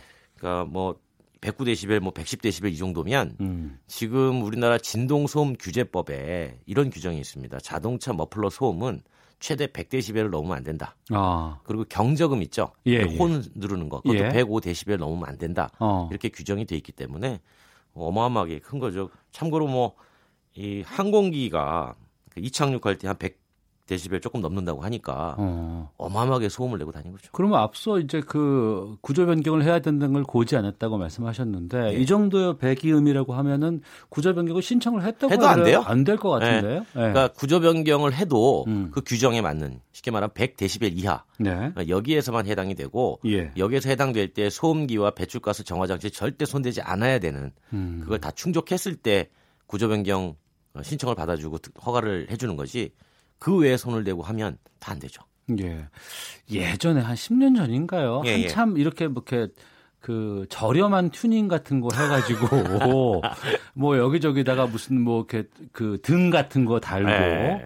뭐 배기구 같은 거 좀 개조하고 뭐 날개 달고 뭐 rear spoiler 같은 거 달고 하는 게 유행하던 때가 있었어요. 심지어 경적 소리까지 빠라바라바라바 예, 예, 뭐 이런 것도 많이 그렇죠. 했었죠. 예. 예. 근데 그거 이제는 촌스러워서 다들 안안 하거든요. 근데 예. 이 정도의 급이라고 하면은 아주 고가의 스포츠카나 영화에서 나오는 무슨 뭐 이런데 그런 차량들에다가 그러니까 한다는 얘기인 거죠, 이게. 공도 주행을 할때 음. 자동차 경주에 네. 사용되는 레이싱카 같은 분위기를 내고 싶었던 거죠. 어. 그런 분들의는 어차피 밟을 데가 없잖아요. 우리나라 음, 도로에서 시속 제 아무리 높아도 시속 110km 제한 속도인데. 그렇죠. 예. 그러니까 이제 단거리 같은 데 갈때 음. 소리로서 만족을 하고자 하는 욕구가 분출이 되는 거죠. 그런데 사실은 이게 본인은 만족할 수 있으나 네. 다른 사람이 들으면 아, 그럼요. 이게 정확히 영어로 표현하면 본인은 사운드일지 모르나 음. 남들에겐 노이즈예요. 그렇죠. 소음이에요. 예. 네. 본인만 사운드예요. 음. 예. 그러니까 하지 말라고 해서 어, 만들어 놓은 규정이니까 네. 안 하는 게 좋은 거죠. 거기다가 이게 개조를 하고 이렇게 된다 그러면은 이제 배출가스에도 상당히 좀그 문제가 되지 않을까 싶기도 해서. 배출가스가 아무래도 많이 나오죠. 특히 이번에 문제된 게 배출가스 정화장치까지 뭐 손을 댄 거 아니냐 뭐 이랬는데 음. 이 배출가스 지금 규제해가지고 미세먼지 없애려고 그렇게 정부에서 돈 들여가지고 노력하고 그럼요. 있는데 예.